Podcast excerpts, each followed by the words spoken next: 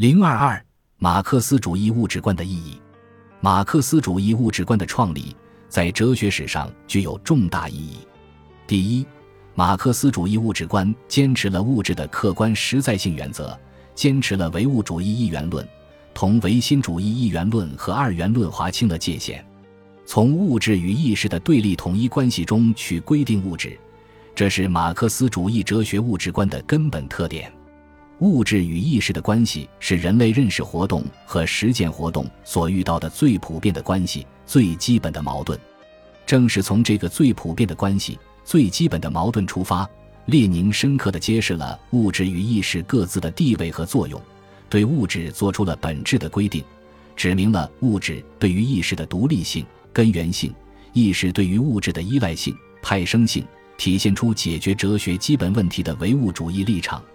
列宁的物质定义，同时又表明物质与意识的对立，只有在他们何者为第一性，何者为第二性这一范围内，才具有绝对的意义。超出这个范围，物质与意识的对立无疑是相对的，因为意识不过是物质的反应，而反应者是不能同被反应者相脱离的。因此，意识不过是对物质世界的反应，而不是像二元论所说的那样。是与物质绝对对立的世界的又一个本源。第二，马克思主义物质观坚持了能动的、革命的反应论，有力地批判了不可知论。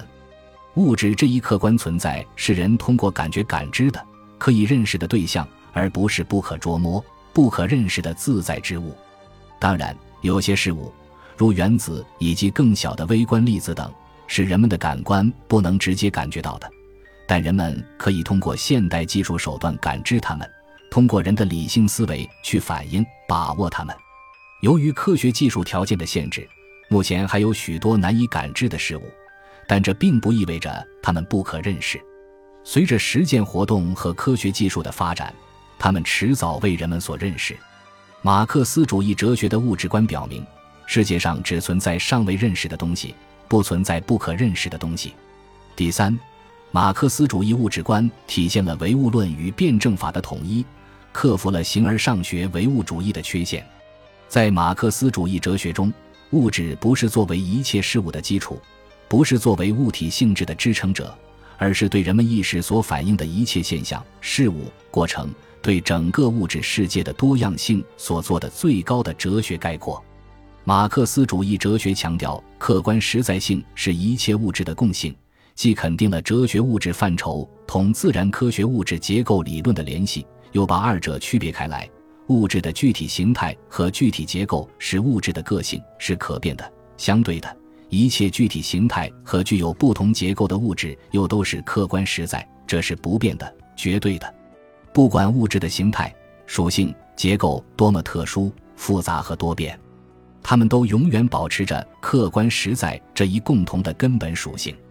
从个性中看出共性，从相对中找到绝对，从暂时中把握永恒，这是马克思主义哲学物质观所体现的唯物辩证法。这一理论在唯物主义发展史上引起的变革是深刻的，以至于一些只熟悉旧唯物主义的哲学家、科学家竟认为，辩证唯物主义不再是真正的唯物主义了。实际上，马克思主义物质观的创立。标志着哲学对物质理解的现代转折，并且同现代科学的发展具有一致性。第四，马克思主义物质观体现了唯物主义自然观和唯物主义历史观的统一，克服了旧唯物主义的不彻底性。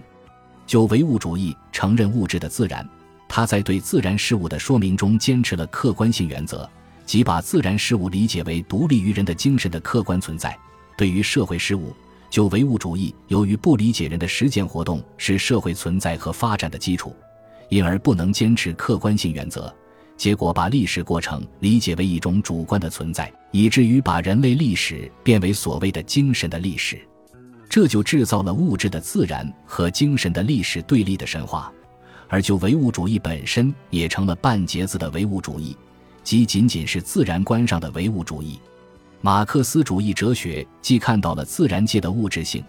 又以实践为基础揭示了人类社会的物质性，